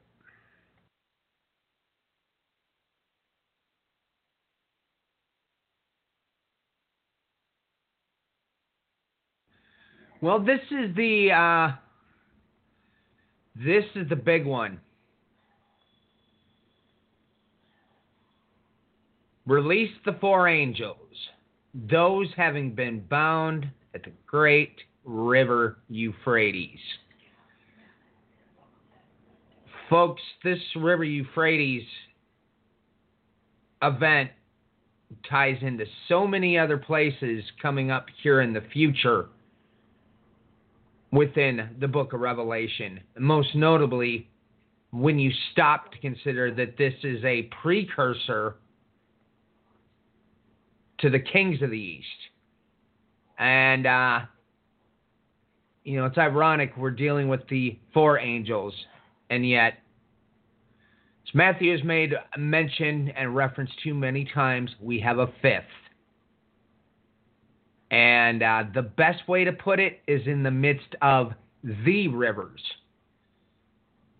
But nonetheless, you know, you see this absolute spot being mentioned again, time and time again. And there's even aspects that are going to tie into things that we have coming up in the future. For instance, the uh, infamous rise of the he goat and some very peculiar things that happens when he gets near these rivers.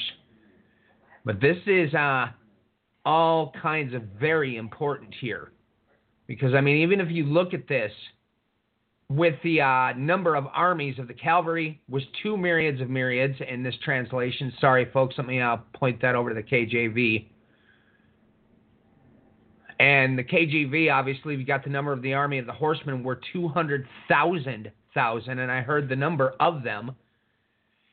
And thus I saw the horses in the vision. And then, of course, we go on to get some extreme details here. Uh, go ahead, uh, Matthew. Yeah, I want to point everybody to the Battle of Siddim. Uh, my son did a pretty good paper write up on that on um, BibleSourceCode.com, which is no longer available. That's uh, expired here this week, I think. So I don't know if we'll make that available again or if perhaps uh, he and I and Brian might do a broadcast on that as well. But uh, ladies and gentlemen, uh, it's pretty important uh, that, well, you get the gist of this. Um, you think in your mind that everybody is going to be killed by this army, right? That's what you're thinking. But that's not what it says. It's not what it says. It says specifically that and out of their mouths issued fire, smoke, and brimstone. By these three was a third part of men killed.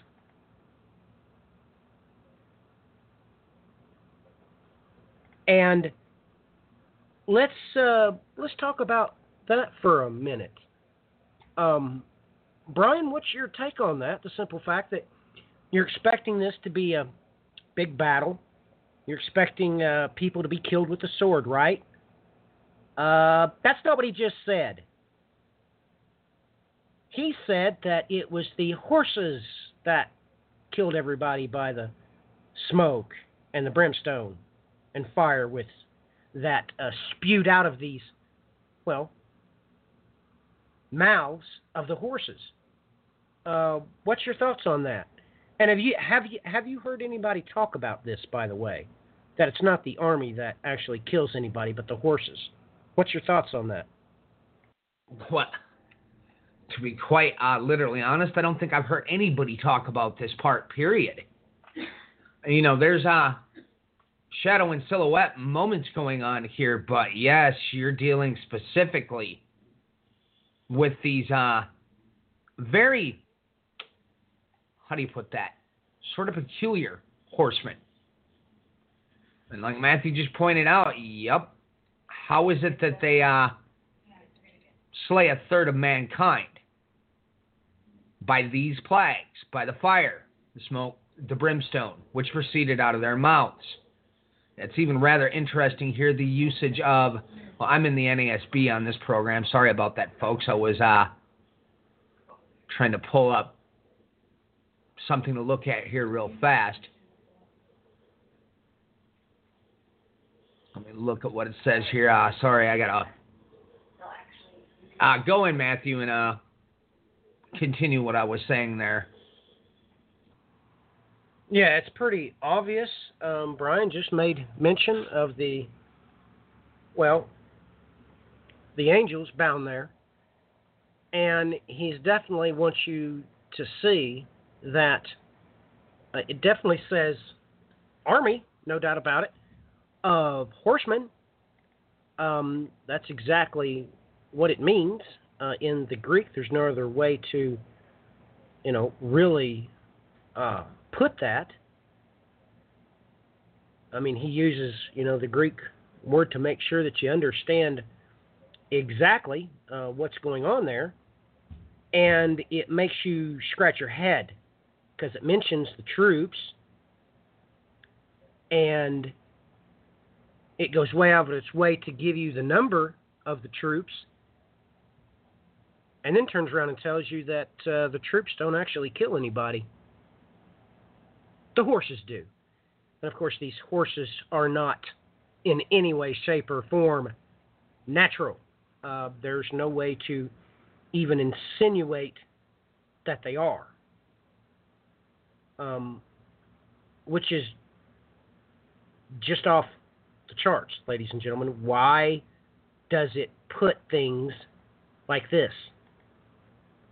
I mean, it makes you wonder what's going on, uh, what's actually happening here. Uh, you would think that this was, uh, you know, perhaps the, well, I guess I better be careful what I say. I mean, we did just listen to Joel chapter 2, and, well, Isaiah chapter 2, Hosea chapter 10 speaks uh, of this time. So this is really catching everybody by surprise. Us talking about this because, yeah, nobody else is going to talk about the simple fact that it's the horses that do the killing, and they're not exactly natural. It certainly uh, uh, tells you their coloring. It tells you, um, you know, the heads of the horses were like lions. Uh, they were fire breathing, and their snakes were, and their tails were like snakes, like serpents. So, if anybody was thinking that this was just a natural horse that you would ride, uh, no, it's not at all. Uh, these aren't natural in any way, shape, or form. So, Brian, your your your your thoughts on that? That well, these well in the Greek it's hippos. It's where you get the word hippopotamus from, hippos. But do you think we're dealing with uh, I don't know chimeric sort of entities, or do you think that um, these are divine in nature? Uh, do you think these are angels that are the horsemen? What's your thoughts?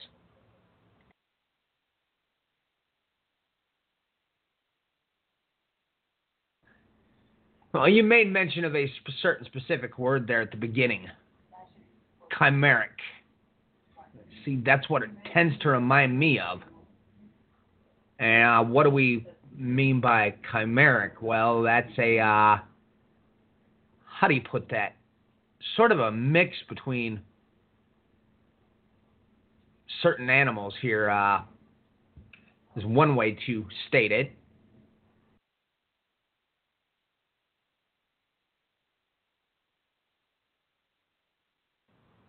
Yeah, they, ladies and gentlemen, by Chimeric, and Brian and I did a broadcast on this. I think it was on uh, the Prophetico about the usage of chimera in the Bible. It's all over the place. You can't get around it. It is when an angelic entity defiles not the daughters of men, but they defile animals. Ladies and gentlemen, uh, the book of uh, the book of Genesis is very clear. It tells you that all seed was polluted by them. Tying back in again with what we already stated in uh, Genesis chapter 4, it came plainly out and told you that all myths were going to be built on these things. This is where, uh, you know, your Medusa comes from and uh, any other sort uh, of creature um, that was not well, not made the way it was uh, properly designed to be. Well, we get this even uh, in the Greek uh, from Isaiah, comes plainly out and tells you that these entities uh, that are sirens, which historically we know beyond any shadow of a doubt what a siren was, ladies and gentlemen, it was half angel, half sparrow.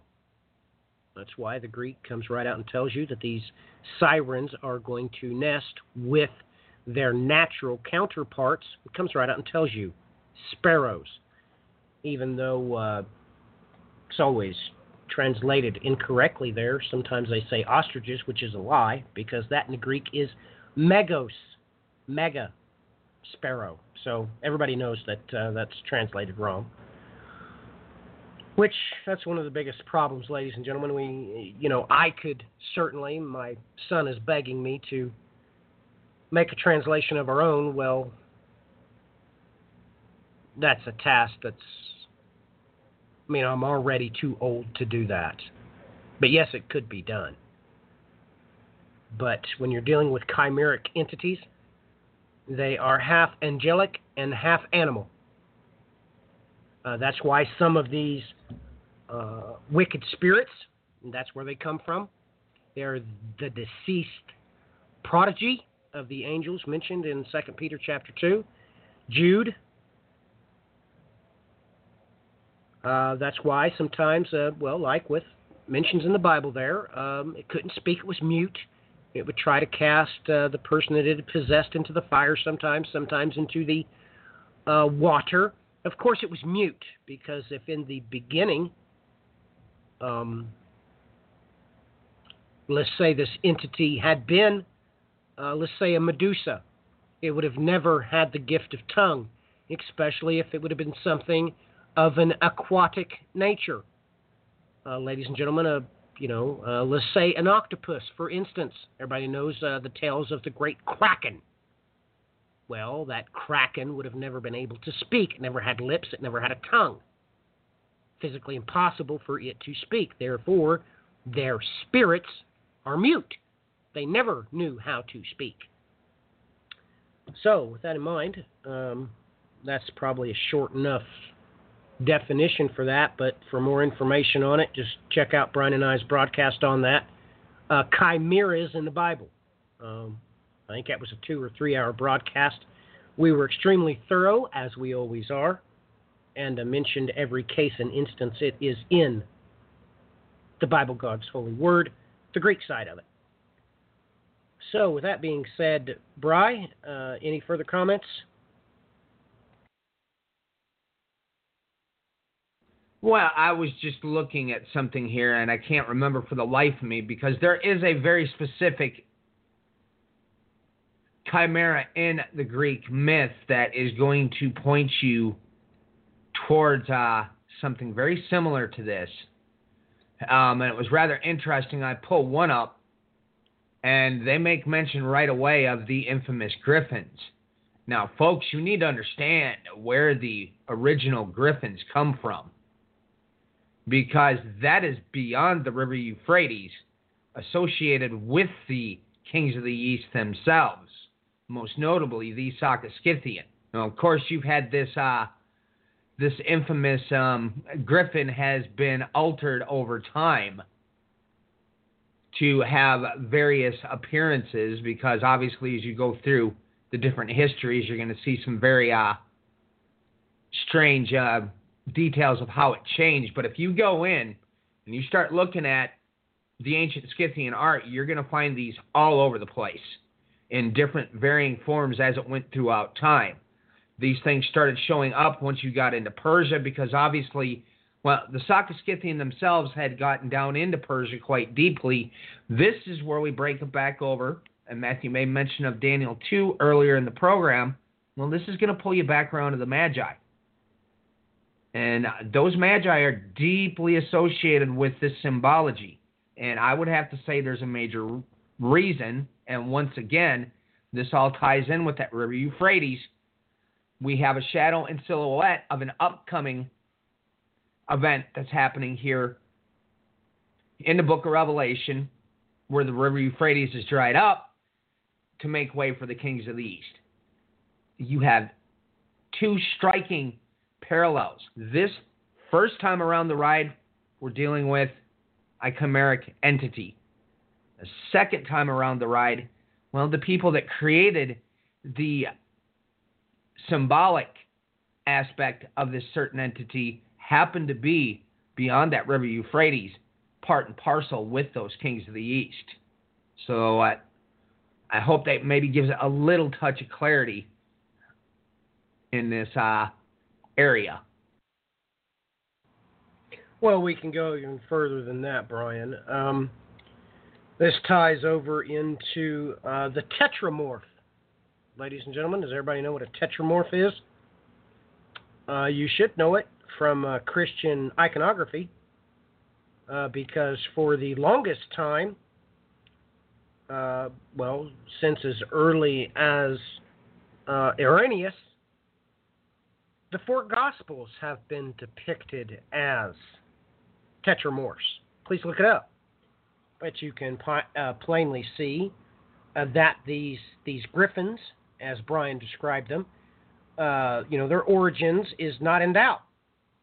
Uh, you know, they were originally used by the Egyptians, the Assyrians, and the Greeks. Uh, you get that, well, of course, from the Sphinx. Everybody knows the Sphinx, right? Um, uh, everybody knows of the Assyrian Lamassu. So this is all over the place. And of course, you keep going. You've probably heard me and Brian talking about these being uh, likened to uh, the mighty cherubim. No doubt about it. It is a tetramorph. But if you go into England and start looking on all of their churches, you will plainly see Matthew, Mark, Luke, and John placed around Christ, uh, plainly described uh, as a tetramorph. Now, uh, uh, let me just read a little bit here from this reference. We'll just go with the first scheme where this came up with uh, uh, this particular individual. Uh, the man Matthew, um, because the gospel begins with the genealogy of Christ. The lion is John, because the gospel begins in full confidence. The ox is Luke, because his gospel begins with priestly sacrifice. The eagle is Mark because his gospel begins with a prophecy of Isaiah. So, from that, we had many schemes that's come up by these Christian theologians. Um, I'm not even going to mention the rest of the schemes or whatever, but you should see this by and from Christian iconography on these churches all over Europe. Um, anywhere you go, you will see these. Um, and a lot of people uh, have written to me in those locations and said, "What? Why is there four angels around Jesus? Uh, you know, in this particular church or cathedral? And uh, why does it show just one person with wings? That's obviously an angel. They don't realize. No, that's just one of the tetramorphs. That's supposed to be Matthew, and the other one is an eagle and mimic mimicking, of course, the four faces of the mighty cherubim, all over since, um, you know, however, since the reconciliation of Christ, uh, we see that they are no longer cherubim in the book of Revelation. They are living beings, having been reconciled by Christ. So that means something very important. But uh, that's what you have to come to grips with, ladies and gentlemen. That uh, what else could this be except what Brian just described as this these griffin entities? Now, you know, it's it's it's amazing to me. Let me uh, you know, let me let me bring this up. We haven't read about this yet, but we're going to. Now, I did mention that Satan gets thrown into uh, Tartarus for a thousand years.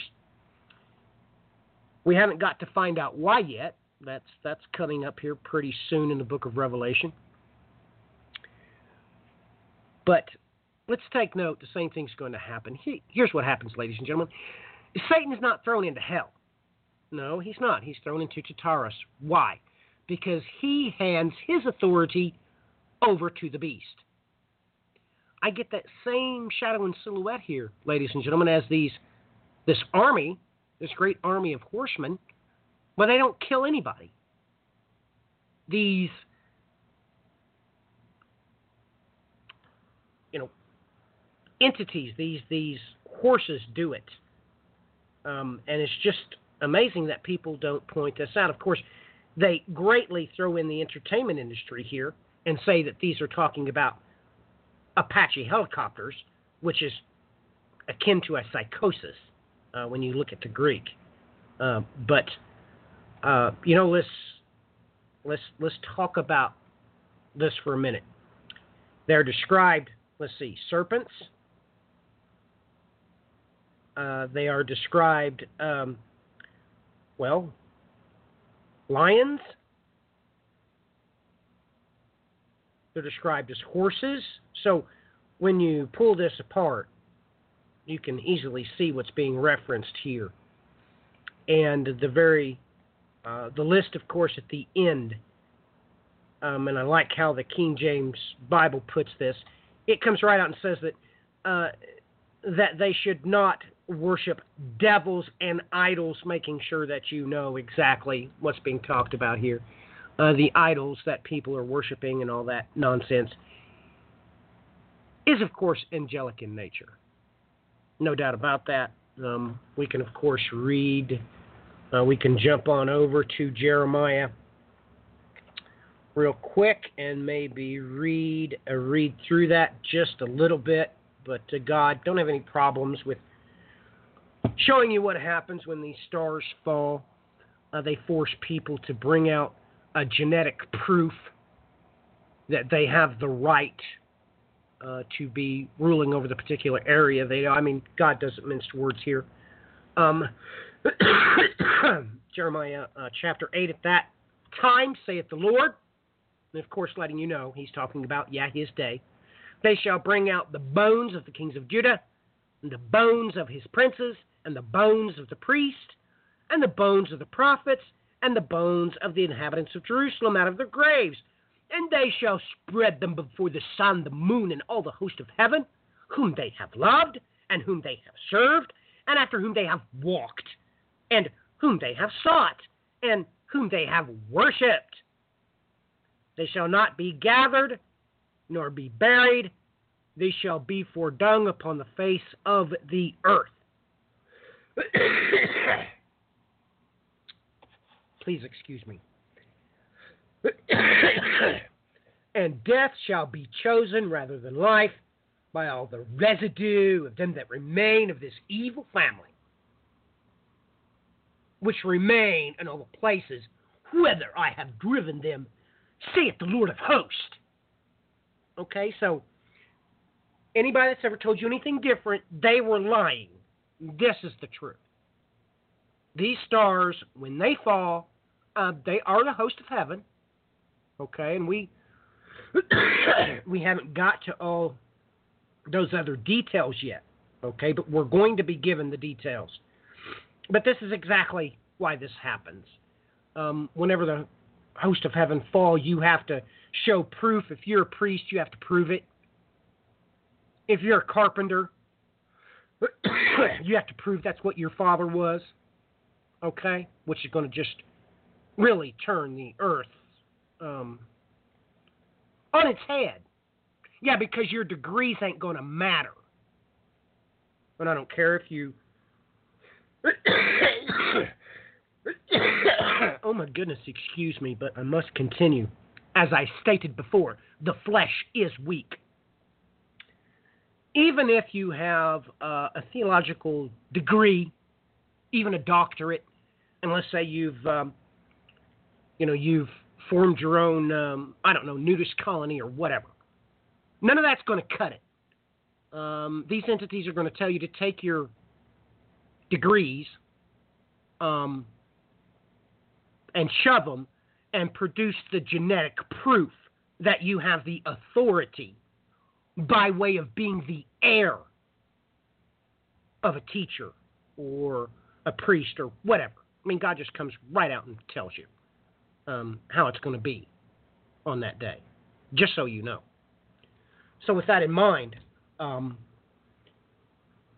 you know, we also have to remember uh, that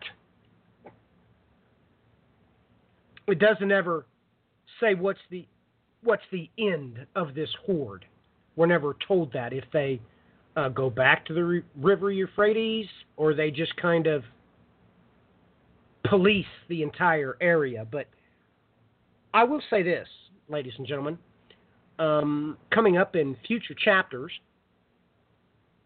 um, certainly something's going on uh, where they can hunt you down and force um, his mark upon you. Well, just take note that um, these might be the troops used to hunt you down. If that being the case, uh, your attempts at hiding is an act of utter futility. Brian, your thoughts on that? Well, that is uh, quite a way to put that. I don't know how else to um, explain that any better about the. Um, you know, it, it reminds me of uh, the events of Ezra and Nehemiah when you bring that up. When they have to go through and make sure that uh, certain folks that had come back to Israel were who they said they were. And it goes through a very extensive process by extrapolation explaining just that. And this goes into other parallels parallels I would say when you even begin to consider those who say they are something and they are not. And I mean, I can just leave that almost to a degree right where it's at, because even in the book of Revelation, you have references to certain people who state that they are a certain thing and they are not one of those. Uh, apostles comes to mind. We have things going on with, uh, Matthew brought up prophets there as well. Well, we have false prophets. We even have what we talked about in previous episodes. Many shall come in my name and deceive many many coming saying they are Christians and shall deceive many, lead many astray. Well, we see all that happening as we speak, folks. You know, we can even see a shadow and silhouette if we go backwards in history, which is all over the Bible. For instance, we had a discussion here uh, this week because they watched a certain movie that is based off that infamous uh, Gospel of Thomas, I believe, off the top of my head, which is from the Nag Hammadi scrolls that they found in a little pot down there by Egypt. Well, that's when the Gnostic heresies were embedding their way in. Okay, I'm doing some historical work in the background concerning the Byzantine Empire. Okay, folks, and you had all kinds of false teachings they were having to contend with. So uh, you got parallels on top of parallels here concerning what Matthew just explained. So I'm hoping I added onto the proper spot there and made sense of that, Matthew. Yes, you certainly did. Uh, no doubt about it. Um, you know, we have. Let Let's just do this. Um, let's talk about. Oh, we're down to four minutes. Doesn't matter. Uh, the spirit is willing. Uh, let Let's bring this up. This last verse, Brian. What's your thumb, uh, your your comments about the sins mentioned here? Um, you know, murders, uh, sorceries, uh, fornication, um, and thefts. Did you have any thoughts or comments on that?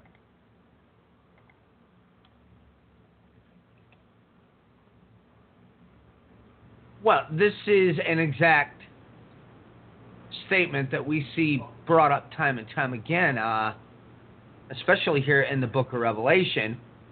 Obviously, it's bringing, uh, well, you've got some cross references here to Revelation 17, which is interesting, but this is a discussion once again in the House because I, I was questioned on this because, of course, in the, um, well, they call it corporate churchianity. I don't know what other terminology to use for it here because that's all they were doing was uh, buying and selling in nonsense.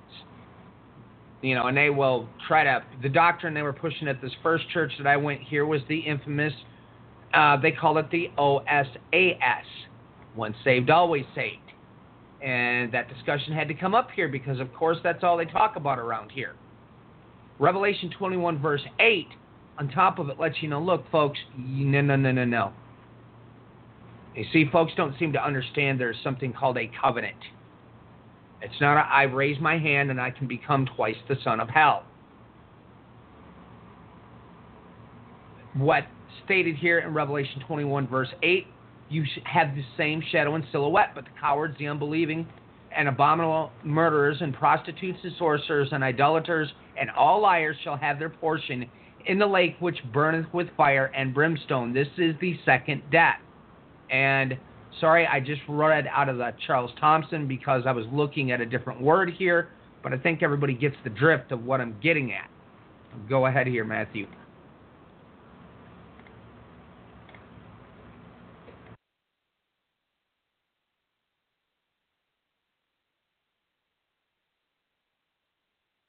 Uh, Matthew, I think you muted. Sorry about that. I did it again, didn't I, Brian? Boy, good grief. Um, absolutely amazing. Um, how weak the flesh is today. Um,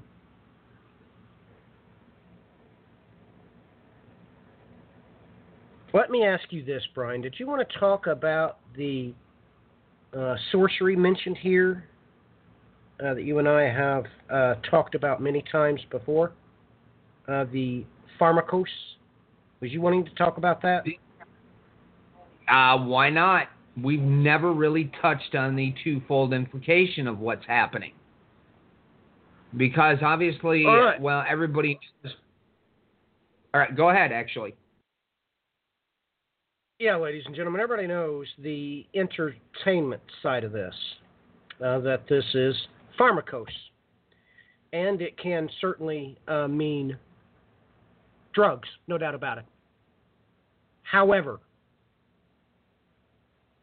you'd better understand this: that pharmacos was also something else,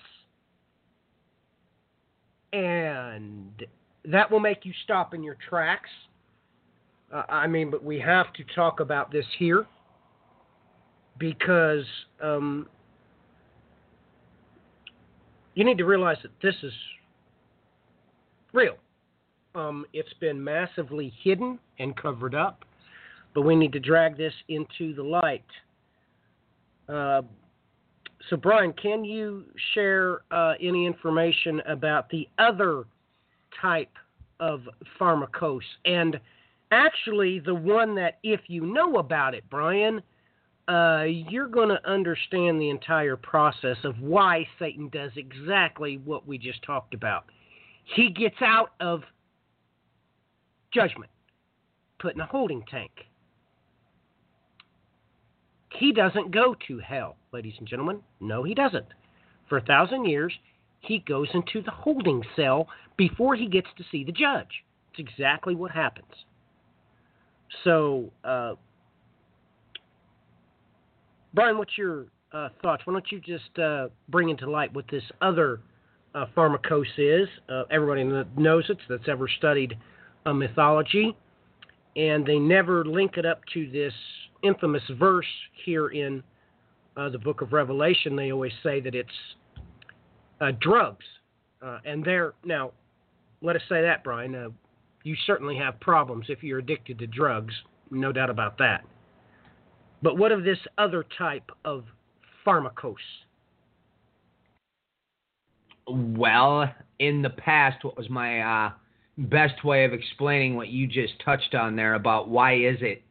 You know, I've asked people this here so many times. Why is it that Satan was bound for a thousand years?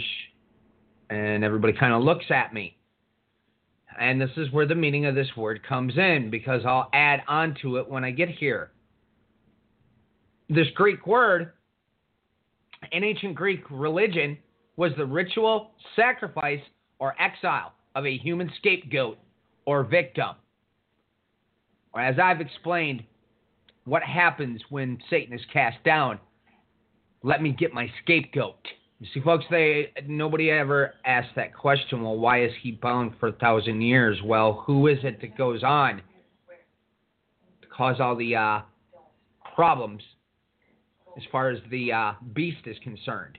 But to give a little indication here, because I've read about this all over in Greek lore and including historical texts and everything.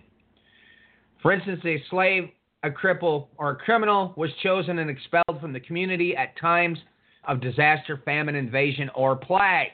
Did everybody hear that? Famine, invasion, or what? Plague. Or at times of calendrical crisis. It was believed that this would bring about purification. On the first day of the Thargelia, a festival of Apollo at Athens, two men, the Pharmaci, were led out to be sacrificed as an ex, expiation. Now, I'm going to stop here because it was rather interesting uh, taking a break from the um, massive amount of work I've been doing here this week. I decided to pull up this new variant of uh, Troy that was just released, a um, 10 part series. Right away in there, and anybody that's read the story of the Trojan War knows full well that one of the men was commanded to sacrifice his own daughter to stop what had been set in motion. This is another primary example of a scapegoat. And I, for instance, they bring up some things here that in the Iliad, they go through and they list an entire amount of uh, different places where this is going to come up. And I mean, even if I had time to right now, I have a uh, website that I use continually, uh, Perseus. Uh, tufts.edu, and you can go in and search a specific Greek word, and it will show you everywhere that it is coming up in any form of a Greek text that has existed throughout history. And I've used this in the past in work that I've done, and it'll, well, I guess as Matthew would put it, blow your mind. Now, handing that back over to you. Well, I, I have to bring up the most famous example of the pharmacos. Ladies and gentlemen, God prepped everybody for everything. And we know that there's only one parallel in history. Ah, yes, to the riddle, to the parable. Everybody knows that's um, Aesop's fables. Okay, I hate to rain on your party. This is the truth, ladies and gentlemen. Uh, this is the truth. Um, you have to realize that uh, Aesop was executed by the Delphinians. Everybody knows this. Okay? He was executed as the pharmacos, as the scapegoat. Now, everybody's probably shocked right now, thinking to themselves, what, is he talking about Aesop's fables? Yes, ladies and gentlemen. Yes. So, this is all tied up and very important. That you realize that this has been absolutely uh, put underneath uh, the rug. Now, if you would like um, some references to this, uh, just go over to my uh, Facebook page. Like I said, only my friends can view uh, my pages, but I posted uh, the riddle of Phaeton's chariot ride. I will post the link there. It's extremely hard to find. As a matter of fact, I challenge you that once you find it, try to search it on Wikipedia, and they'll chase you around in circles. Okay, ladies and gentlemen, they will always take you back to the one that they want you to see. But I assure you, um, I went to great lengths to make sure uh, that this was uh, put together. But like I said, when you search it on Wikipedia, you you can't find it.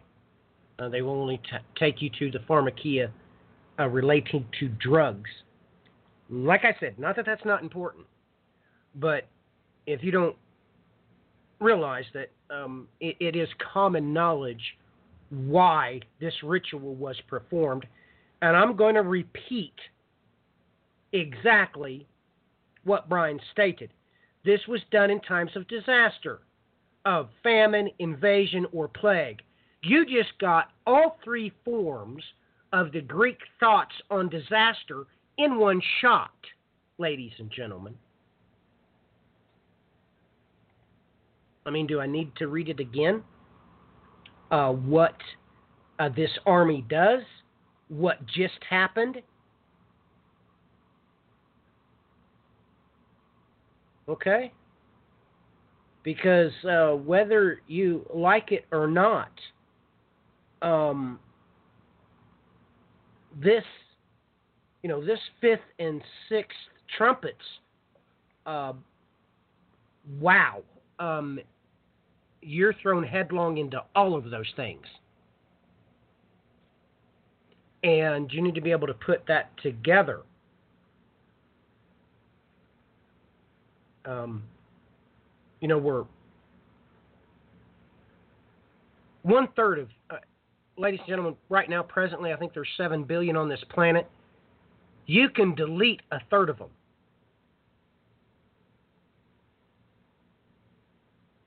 you can delete a third of every green thing. Um, oh my goodness. Um, if you can't see that God was just referring to you in verses uh, 20 to what they were worshiping, and me and Brian talked about this uh, lightly on the last show, what happened to uh, Egypt's religious system after their army was wiped out and God removed the children whom he was about to straighten. If you can't see that this list plainly would refer to the ritualistic scapegoating pharmacos. Because, well, ladies and gentlemen, uh, the murders, yeah, ritualistic sacrifice, uh huh. Fornication, I don't have to tell you about Alexander's mother. Yes, she was a priestess. Um, guess how she got pregnant? She was a temple prostitute. Nor of their thefts. Uh, you have to realize that, um, well, ladies and gentlemen, I guess you have a lot to learn.